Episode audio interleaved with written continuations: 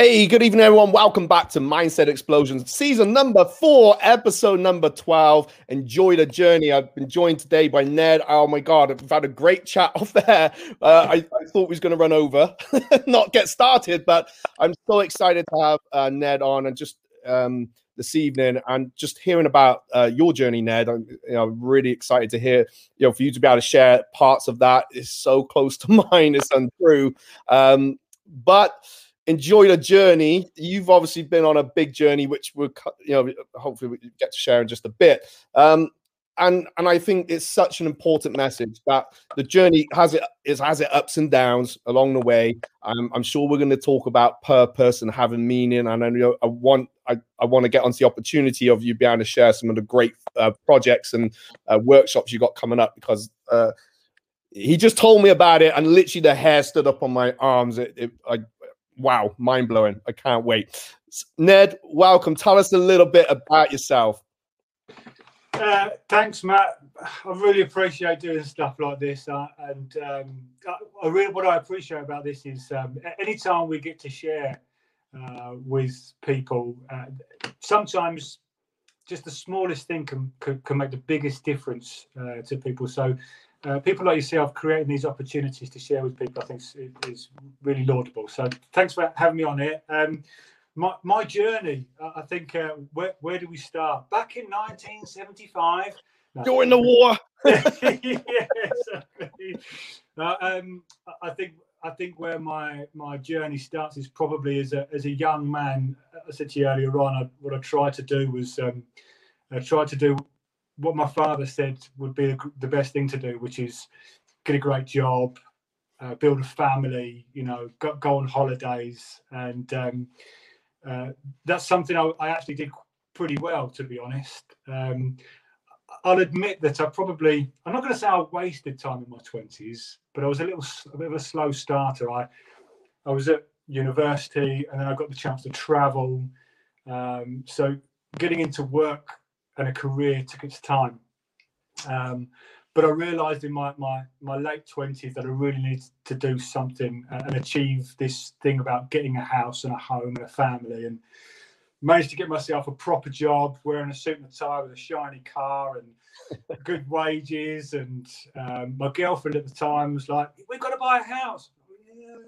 I'll buy a house. So built this dream, and found myself in a job that I hated, going out every day wearing a suit, even though I had the shiny car, even though we were going on holiday, to the mountains every winter and places like America in the summer. Didn't make up for the how would I say it, almost disgust I had in myself for spending my time achieving nothing, just numbers for a sales company. Okay, so who was that company for, Ned? Can we say? Yeah, it was AstraZeneca, who at the time nobody knew, but you know them now, don't you? Saving the world, one injection at a time. But yeah, I mean, it was a different. I was in a different place, and I was working. Just to give you a little bit of background, I worked with primary care nurses and doctors and secondary care consultants in the respiratory field. So anybody that's ever encountered asthma or COPD, was heavily involved in the medication, the devices that support people. So at the time I thought I was doing something good, and I was helping people overcome challenges like asthma. No one should suffer from asthma, by the way. The medication and support that's produced by companies like AstraZeneca and the support of the NHS is fantastic. And anybody that does suffer, I always suggest, go see your respiratory nurse. But that was then, all right? That was great to have the shiny car on the holidays, but it didn't satisfy me. There was something missing. And I got made redundant from there. And from that point, I hooked up with one of my best friends. When we were lads, I was his hottie. And, in my early 20s, when I was strong, we were on site. And we said then, we could do this. We could do our own houses. We'd love to do that. And Wazza, bless him, all he ever wanted to do was build his own house. He wanted to be a house builder. And we again, it was like, well, if we're building homes for people, that's a great purpose, right? Everyone needs a home. So over the period of about, well, it was almost exactly 7 years, we took the business from 3 guys to a team of 17. And in 2017-18, the business turned over 7 figures. We built 5 houses, a handful of extensions, 2 loft conversions. We were killing it. You know, so he was getting his dream, but it wasn't my dream. So I felt lost. You know, I couldn't see the light at the end of the tunnel. I'm in control of my destiny, but I wasn't really connected to anything important. And so I was questioning that. And then at the same time, my home life fell apart. So at the time, I owned 2 houses. My son was 3 years old. My wife and I had been married for 4 years. And the marriage fell apart. Now, anyone who's ever been through this, you know there's more than one reason that a marriage falls apart. And I'll be honest, I pointed the finger a bit too much at my wife's illness. And I'm sure there's a lot of guys out there who have experienced this or are experiencing this. And she talks about this openly, that she had chronic clinical depression, which was probably sitting there waiting to happen before she got pregnant. And then when our son was born, postnatal depression really hit her hard. And so I got obviously caught up in that. And typically I was really stoic about it. I felt like I was there to protect my wife and family, and that I was strong enough to do it. And I look back now and I freely admit, the mistake I made back then was I didn't ask for help. I really needed to ask for help. And I'll say that's where I needed to take responsibility for what happened with our relationship. If I hadn't have been such a stoic at that time and asked for help, you know, who knows, ifs and buts, but who knows what would have happened. So, you know, one day I had it all and the next day it was gone. You know, I coped. I mean, I'll never forget, I sold both the houses, and when I was clearing up our home, I found myself hoovering my son's bedroom floor. It was empty, and I just burst into tears. It was too much, you know. Everything that I'd worked to create to support my son, to create family, to have a future. I had this vision of, you know, sitting around the table with grandchildren, and, you know, all of it was gone. And I could only look at myself and say, you know, I made mistakes. I couldn't point the finger at anybody else. So it was tough. So then I started asking questions about what's more important to me. I mean, don't get me wrong, this happened straight away. I went through a period of 6 to 12 months where I just couldn't enjoy anything. There was like a ceiling of joy that I just couldn't get past. I love snowboarding, and I went on holiday with my mates. You know, they're like, come on holiday, it'd be great, come on. And I can just remember sitting on a ski lift going, I'm not enjoying it. You know, I can't. There's nothing I can enjoy here. And I was doing my favourite thing.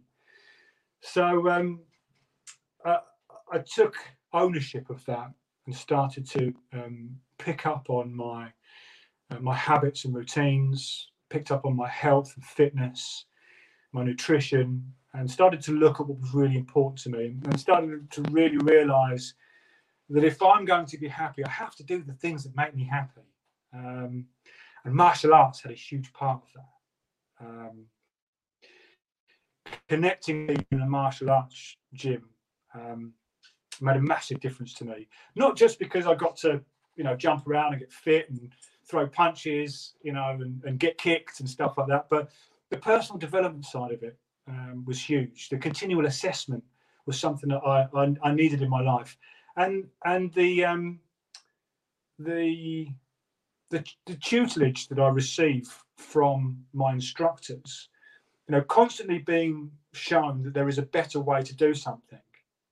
You know, until I got involved in martial arts, if someone tried to tell me I could do it better, I was like, well, you know, it's me, you know, I could do this better. But of course, nowadays, or anything I do, you know, a guarding block, and one of my instructors can be like, you can just do that. Do you know what I mean? It's not a problem. Thank you for showing me how I can be better. So that was a huge part of my development. And I asked myself what the things that are important to me, and I realised actually, when I'm in that space and I get to help somebody else, I buzz. I feel so good when it's a young person or an adult that just they're not quite getting it, and you kind of figure out their learning style. Or the one tweak you need to make to help them just go, yeah, okay, it's unlocked, and you see them flourish, and it's thanks. It's like, I'm breathing the air at last. You know, I'm sure you've experienced this 1,000 times. Yeah, right? Yeah. That connection with helping other people and being able to, you know, find out what's really important for myself, for people around me, taking. You know, being aware of that and taking responsibility for it was what I realised I had to do, and that's where I decided I needed to leave the business and do something that was about helping people.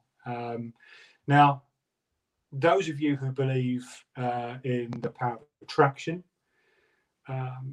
whether you believe in the universe, if you're spiritual, if you're religious, I don't think I could truly say to you that until that point I know I wasn't religious, but I wasn't spiritual either, until I got to this point and I was like, I've got to make something happen.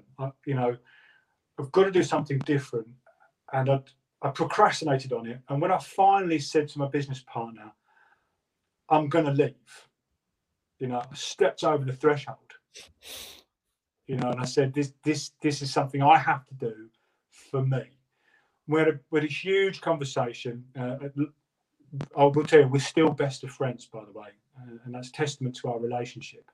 What I thought was going to be a protracted scenario, me and him agreed very quickly. It's like, no, we can sort the finances out, but you need to do what you need to do, which I really appreciate from his perspective, because he could have made it difficult for me, but he didn't. It's like, there's the door, walk through it.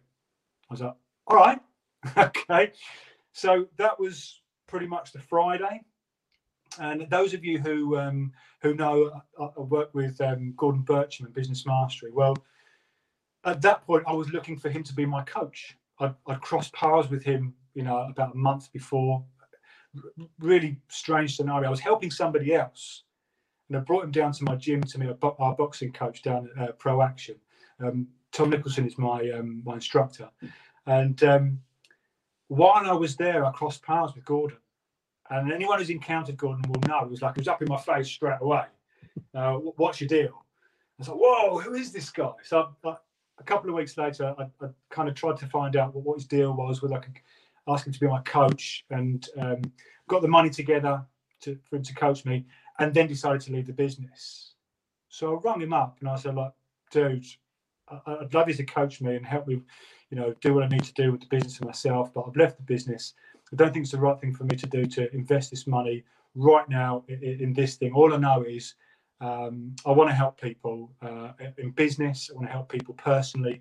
I want to train, to coach, to speak, to write. And there's like, I've got an idea. Why don't you come and work with me? Like, it's a great idea. So it was Friday.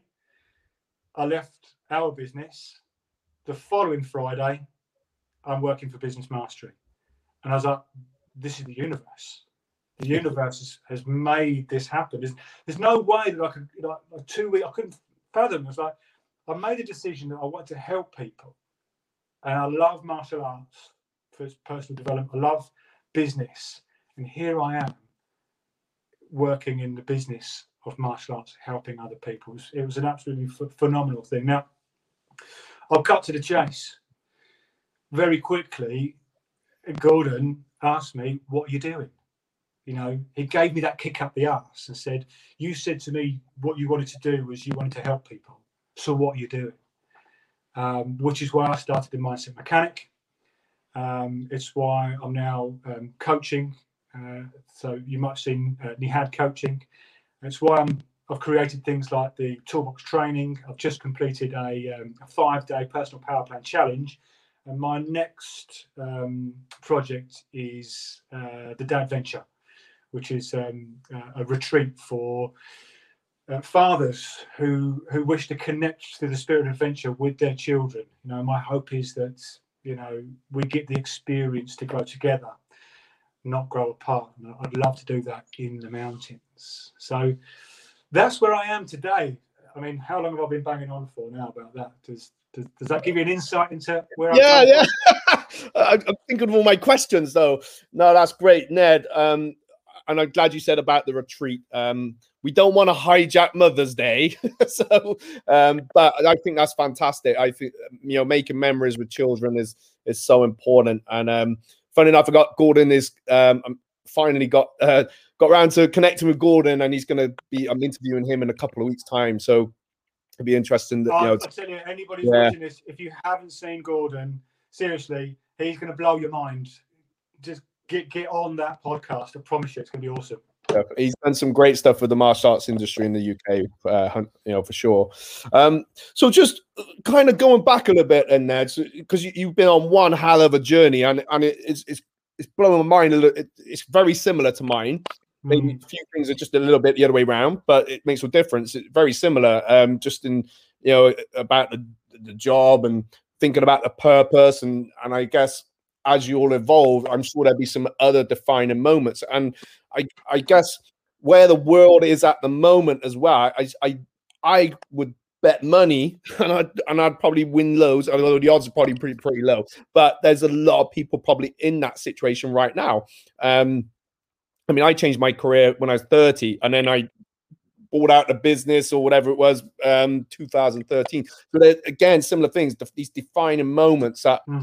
And sometimes, you know, tough times, it sounds like you've been through. It sounds like you've had your ups and your downs, like everybody, and you've survived through that and you've come out of it. And I love some of the stuff you were saying about, you know, you took ownership for it. And I guess there's a lot of things there around mental health, and, you know, where these things, life changes affect. And we do when we are younger.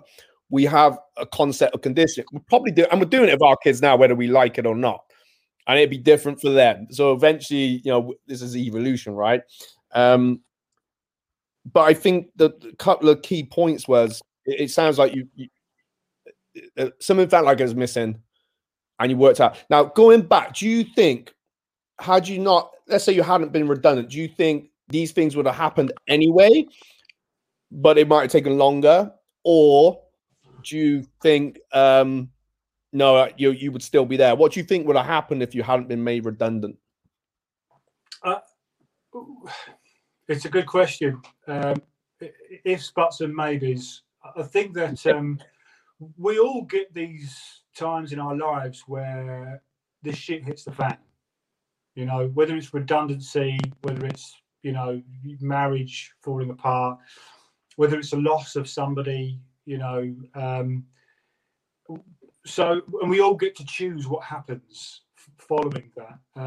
You know, as human beings, that's a privilege that we have within the animal kingdom, that we've got choice. So the short answer, I think, is that I think whatever happened, the sort of person I am, I'll always look to try and change the situation. If it's not right, I'll try and change it.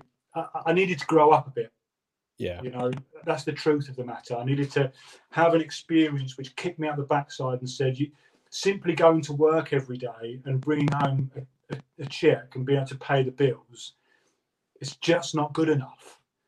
You know, you need to do more. And I think that's a huge part of what drives me, is that I know. You mentioned there's probably so many people that have similar experience. You yourself has a similar experience.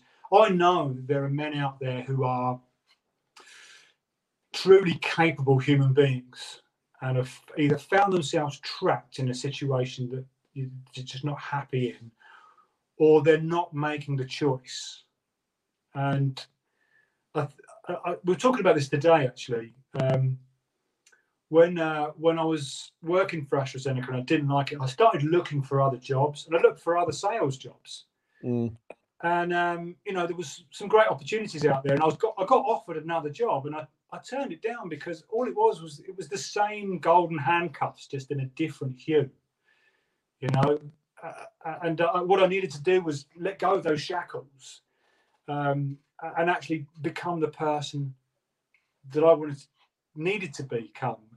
And it's something that Gordon talks about all the time is, you know, we all have a genius, and I had no idea what that meant, you know, until I got put into that situation where I lost everything that I created.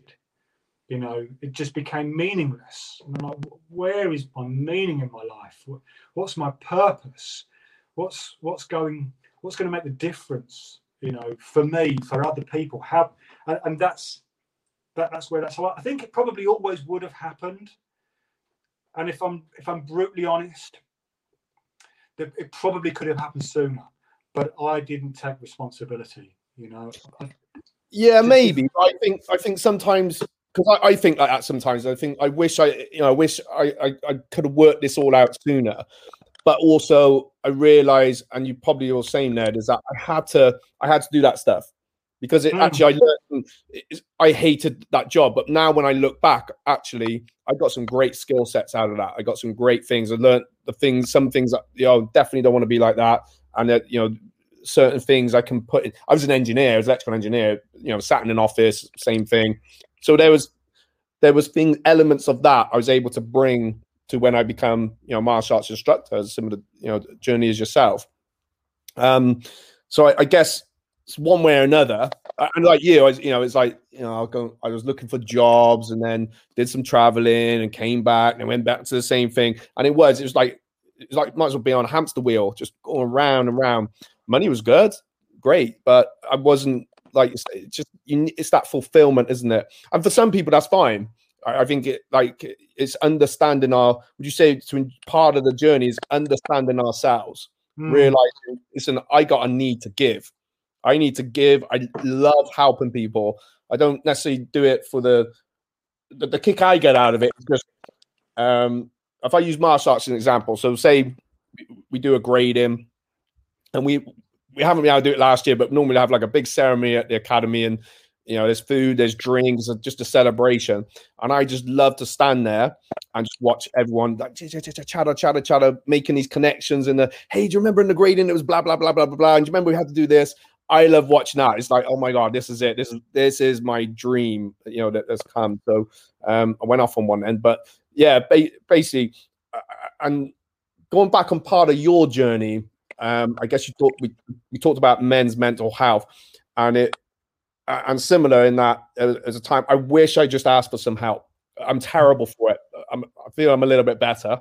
Do you feel that's something that's been ingrained in us as a young age, or is it part of our makeup as males?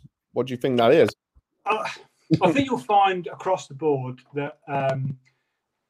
And I find this out all the time when I talk to clients, whether it's in martial arts as business owners, whether it's my own coachees. One of the questions that I'll ask people is, you know, how much time do you spend helping others? And those who say all the time, the next question I ask is, well, how often do you accept help from other people? And it's always never. Mm-hmm. Yeah, and so there's no balance in the situation. Help. Someone goes to help you. No, it's all right. I'm fine. Okay, and life is about balance, right? Yeah. And one of the things that I'd had to learn was it's all well and good me being this person, you know, being the hero, helping everybody all the time, creating solutions for people, but actually it was just as valuable for me to have the courage to ask for help. And ultimately, when you ask for help and you get that you get the support that you need, I think all of us know as humans are community creatures. We're much better when we work together. You know, nobody in the history of humankind has ever been successful without somebody else's help. So, you know, the state of mind that I was in, whether it was to do with me being a stoic man that didn't want to admit defeat, whether it's because I'm the sort of person who is naturally a facilitator, I'm not entirely completely sure. Perhaps that's something I'll find out more about in myself as I get older. But I know that my and here let's get into this, right? The relationship I had with my father had a huge impact on who I had become, and I got caught up in that. One of the things that I had to work on myself is separating myself as an individual away from my father. You know, whether I like it or not, I was trying to become the person that my father wanted me to be. Now, don't get me wrong, because I fought with my father. My father wanted me to do this and that, and whenever I did this, he's like, "Why are you doing that? Why don't you just go and get a good job?" You know, when I went traveling, he's like, "You need to get a good job." So I fought against it for years, but in the back of my mind, in my subconscious, like, I'm not doing what my dad said I should be doing. And that led to, you're not good enough, you know, and the self-doubt about what I could achieve. And I got to a point in my life where I couldn't get beyond, you know, a certain level of success. Something was holding me back. And that thing that was holding me back was my own belief about myself. And it's connected to me trying to appease my father, you know. So my own battle I had with myself about what's important, you know, who I am, who I should be, who I needed to impress. You know, when I lost everything, at the same time I fell out with my dad again, and that's a whole other story, right? I was like, I've created this thing. I don't know why I've created it, and I've lost it, and I don't really know why I've lost it. You know, so I was in the wilderness for a good year. I thought I was all right. I wasn't, looking back at all. So, you know, there's being aware of yourself, being aware of the challenges that you've got as a man, as a father. And I think it's probably worth pointing out, when we become fathers, the game changes.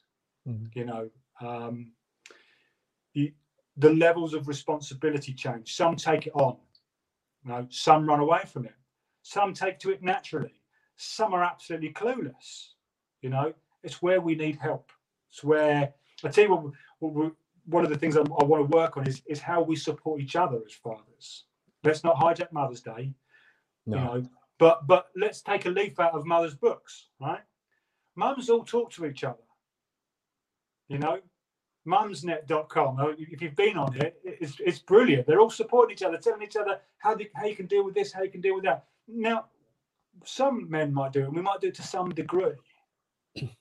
But actually, if you think about it, when you're sat with the lads and you start having a deep and meaningful conversation, it might last for a few minutes. And then someone starts taking the mickey, and it goes out there, and it's lost. Mm-hmm. I don't know if you find that. I mean, men find it difficult to go that deep. You know, I can do it with my best friends, and it's usually when we've had a couple of drinks, and it's like one or three of us around a campfire, nothing else to talk about. What's really important, guys?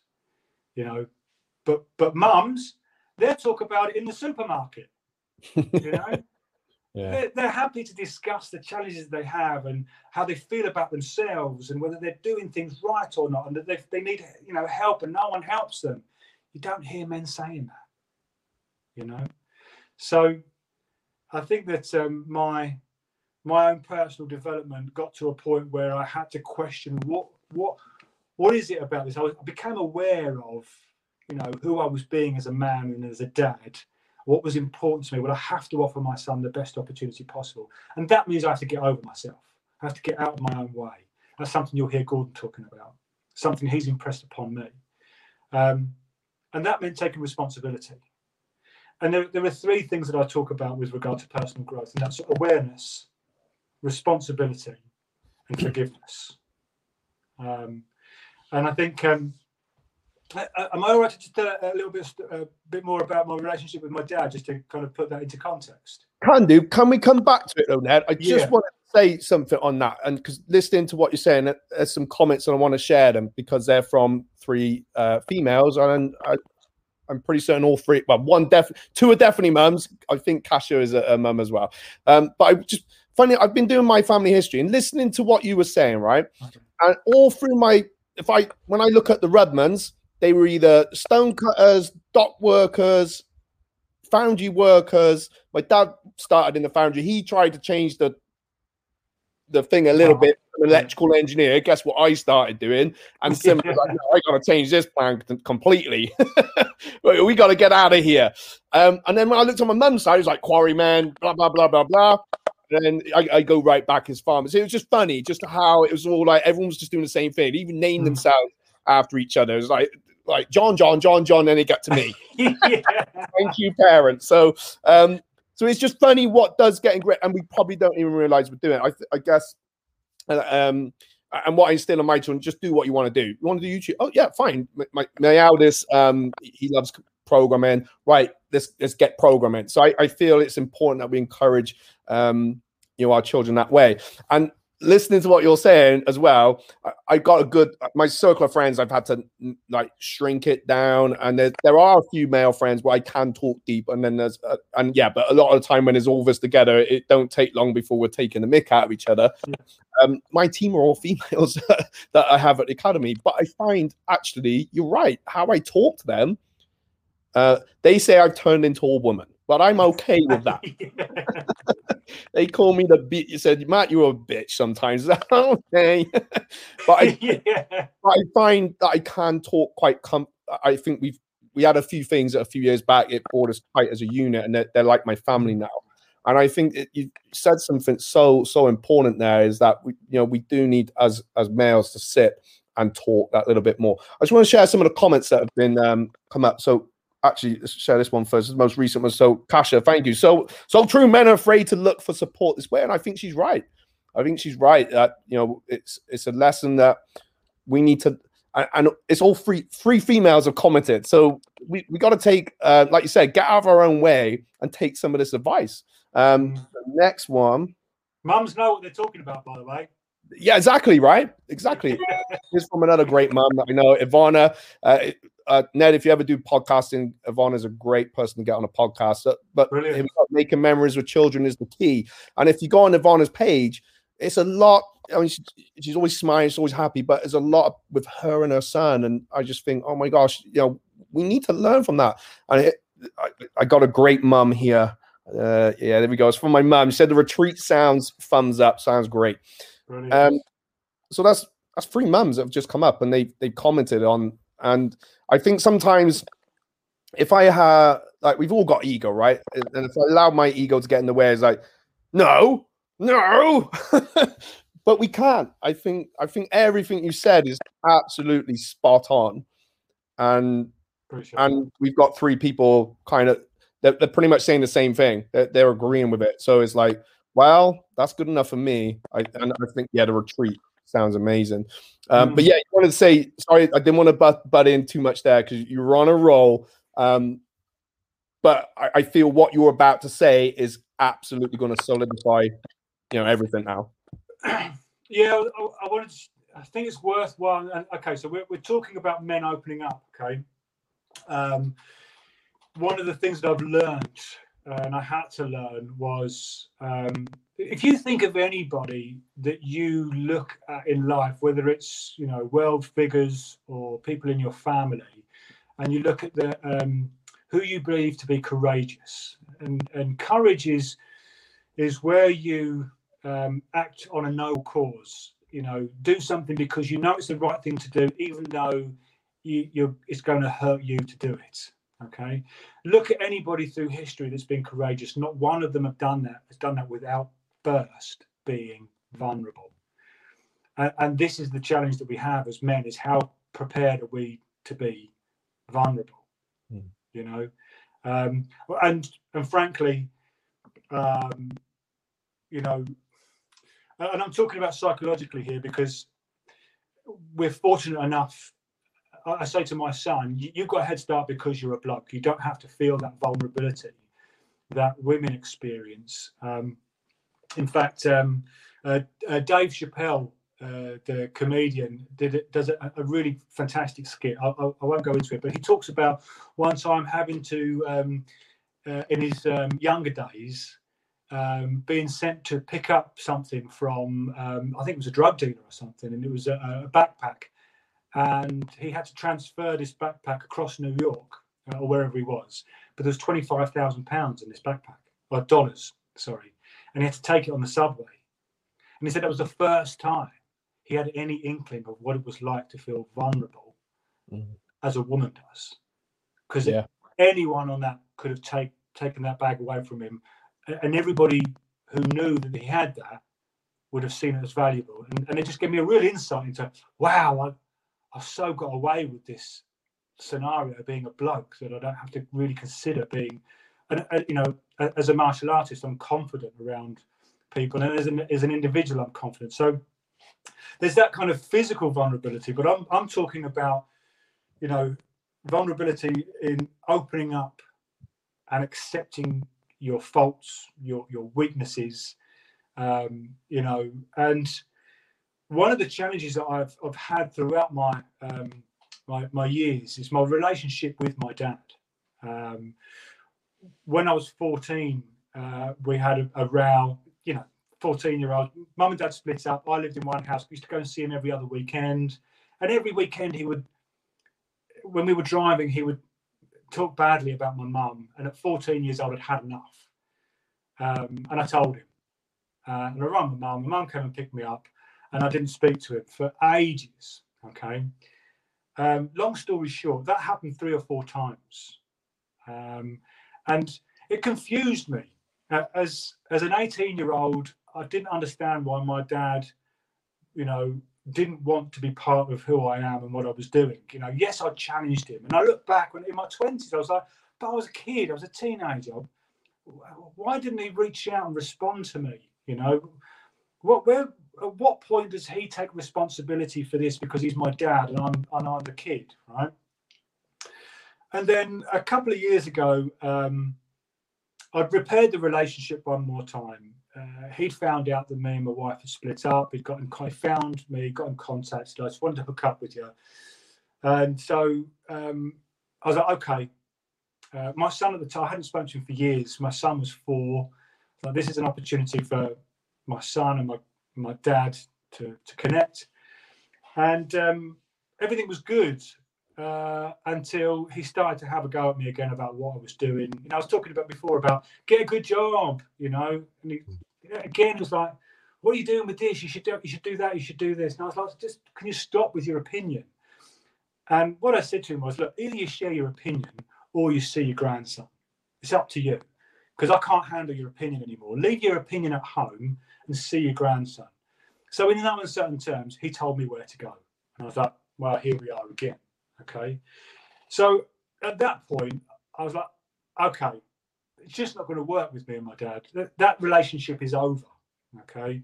And I tried to let it go, and I couldn't. I couldn't let it go, right? So a few years ago, I was, you know, on the pathway to understanding what's important to me, knowing that I wanted to help other people, knowing that I wanted to teach, you know, to coach. And all the while in the back of my mind, I'm like, how can I empower people to be the best version of themselves when I can't have a relationship with my own father, you know? And Gordon asked me about this. He put it to me. He talked to me about his relationship with his parents. And I realized straight away, you know, I was like, the mistake I'd been making is I would never forgive my father. Now, I talk about awareness, responsibility, and forgiveness. And, you know, if I was to recount all the stories, you'd be going, I can't believe that happened. You know, this. The fact of the matter is none of that helped me. Holding on to that that pain, you know, just didn't make any sense. So I realized I had to let go of it. I realized I had to forgive my dad. And there was another level to this. I went to a coaching session. I don't know if you know Ryan Pinnock at all. No. I was lucky enough to, if you're super genius, if you ever see any of his stuff, check him out. It's brilliant. But I did a week with him, and I had a huge realization. Part of it, if you're into meditation, we talked before about the universe, vibrations. I had a moment, and I realized, you know, I hadn't taken responsibility for this relationship. So the next morning, I got in my car. I drove to my dad's house. I hadn't spoken to him for 18 months.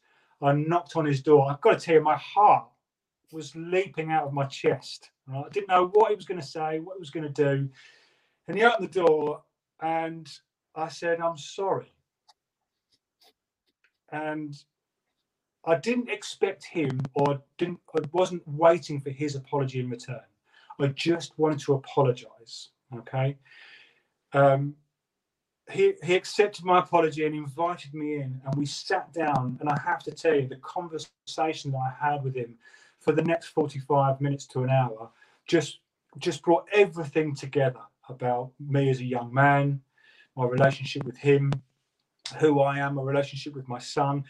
There was a huge realization that I had. Now, I think I might have mentioned to you before that my son is autistic. He's got ADHD. Now, he does fantastically. He's on the more higher functioning end of the spectrum.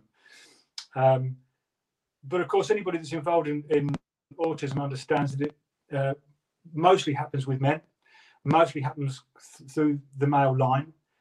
And when I sat down and looked at my dad, and I'd questioned myself about, you know, where does autism fit in with who I am and what I do? And that's something for another day. But I looked at my dad and I was like, I can see his autism.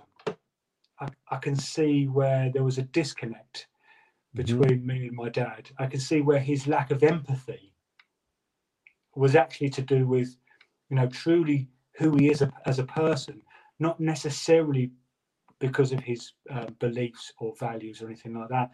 And I've been holding on to this pain about who my father was and how he treated me, and you know, who I'd become because of it. And as soon as I forgave him, I didn't tell him. This wasn't me going, "I forgive you, Dad." Yeah, in my own heart, I forgave him, and then I went and apologized and took responsibility for that relationship. It was then that I was able to let go of all that pain, and it was from that moment I was truly able to become who I need to be, who I'm best at being. I'd no longer needed to point at the challenges that I'd had as a young man growing up with a fractious relationship. It's up to me now, you know. I don't know if you've seen the film with Brad Pitt, Ad Astra. I think I have, yes. Anybody that's had a difficult relationship with their father, just watch it. It's a great little film anyways. You've got a suspension of disbelief. But the story is that you just need to let go of that relationship with your father and be your own self, be your own man. If you've grown up, you talked about with your father and what your father did, and you followed in his footsteps, you know. But to do that, I had to be aware of myself. I had to take responsibility, and I had to forgive myself for my behaviour, and I had to forgive my dad. And from there, you know, my whole perspective on life has changed irrevocably. And it's now all about, okay, how can I make a difference?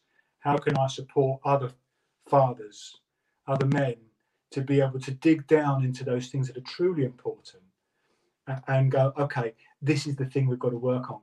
Whether you like it or not, this is the conversation you need to have.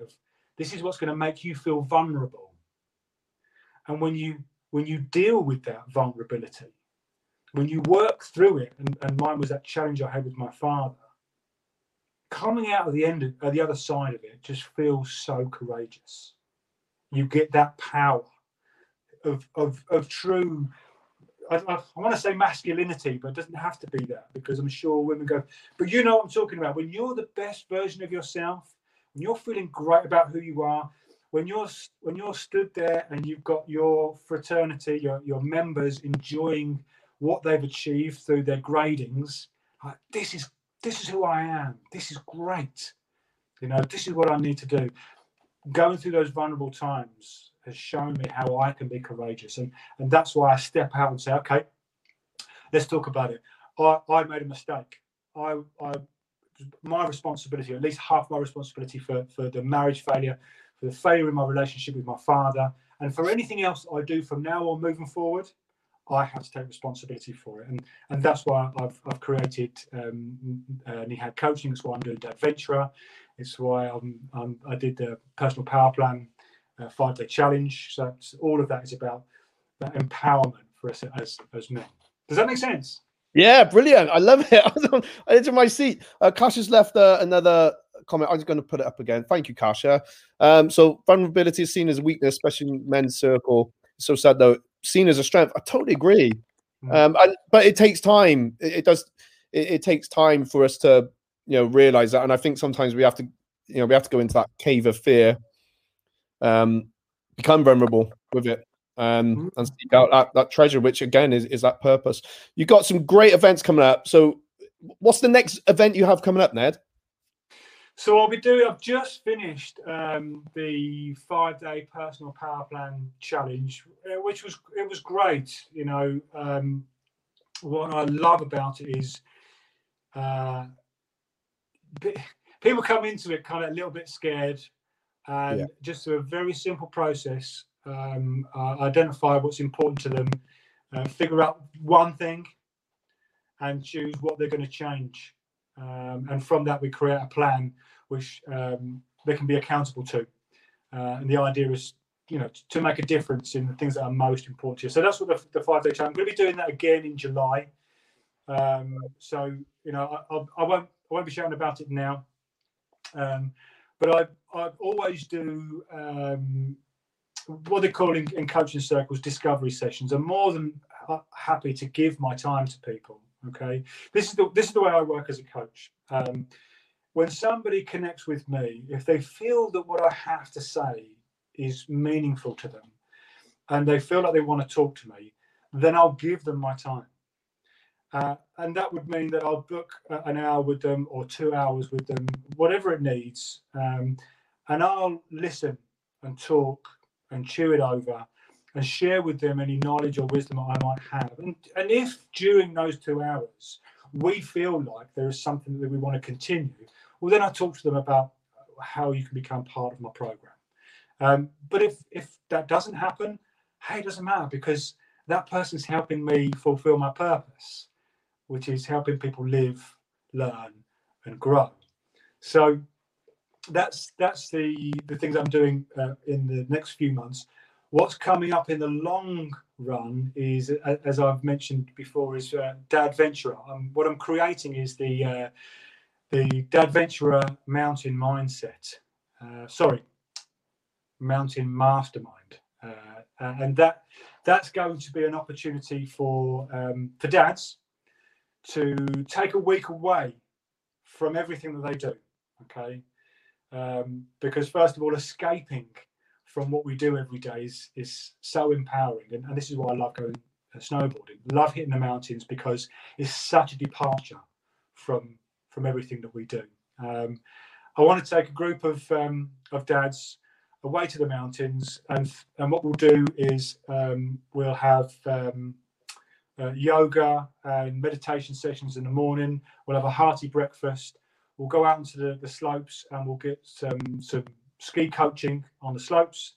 We'll have lunch on the top of the hill, and then in the afternoons we'll have some mastermind sessions that will work on personal development, on business development, on fatherhood, and then throughout the week we're going to have a few challenges. There are going to be some snow challenges, there's going to be nights out, skidoos, you know, toys. Where's my credit card? Sign me up. Take my money today. Yeah, man, I'm sold. Exactly. And the idea here is for us to go and get to that point where, as a group of men, yeah, we can have that conversation, you know, and, you know, we can share with each other. I love masterminds because I've got lots to offer. But when you get a room of 10 men together, there's so much wealth, you know, and, you know, I'm connected with lots of martial artists, business owners, all of them that I speak to, you know, I've got something to give. And when you mastermind like that in an idyllic location, in a place where we get to challenge each other physically, emotionally, personally, and take that challenge onto the slopes as well, and go out and have a few drinks and eat pizza and eat well, and, you know, and hopefully come home reinvigorated, you know, so that we can then take what we've learned and share that with our families, share that with our siblings, empower those people that we live with, you know. But instead of being affected by the situation you're in, you know, changing the situation that you're in, being the energy that is positive and getting that from that retreat. Long term, what I was talking to you about before is what I'd really love to do is I'd love to be able to take dads and their kids away so that they can grow together, not apart. One of the things that happened to me was me and my father, we grew apart because we never had anything that we were working on together. We didn't give that spirit of adventure, you know, and taking... so let's say a father and a son or a father and a daughter away, giving them challenges, giving them coaching, supporting them, letting them have time together, quality time together, and supporting them in that environment so that they can have that thing that they keep. It means instead of growing apart, they grow together. You know, that's my long-term goal for the retreat. So exciting times for me because it's just connected to everything that I want to do, you know.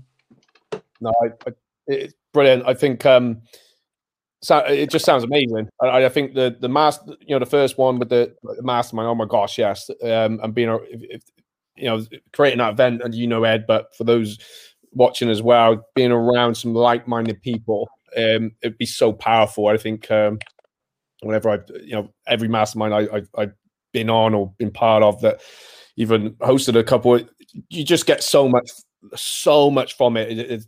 I can't even put a value on it, to be honest, because just in terms of and you make great friends as well, you know, from that. And again, then that retreat, the next one with something to do with the children, so important. And you reminded me of a couple of things for, you know, just listening to you speak today, and I'm trying to when my boys are with me, I've got 3 boys, so I have to try and rotate some that one-to-one time. I haven't done it, so I need to do that again, and just we call it, you know, this that special time, and maybe my mum might take the other 2 away, or yeah, this is kind of all right, but just having that time, yeah, with them. That, like the lockdown last year was just invaluable to me. It was great for business, but hey, who cares? You know, the wealth isn't always about money, it's about everything that's in here, and that, you know, like you said, keeping up. Oh my god, I'm gonna get you on again because it's been an absolute pleasure. It's the longest I've gone in ages. That's me. Yeah, no, that's good. It's good.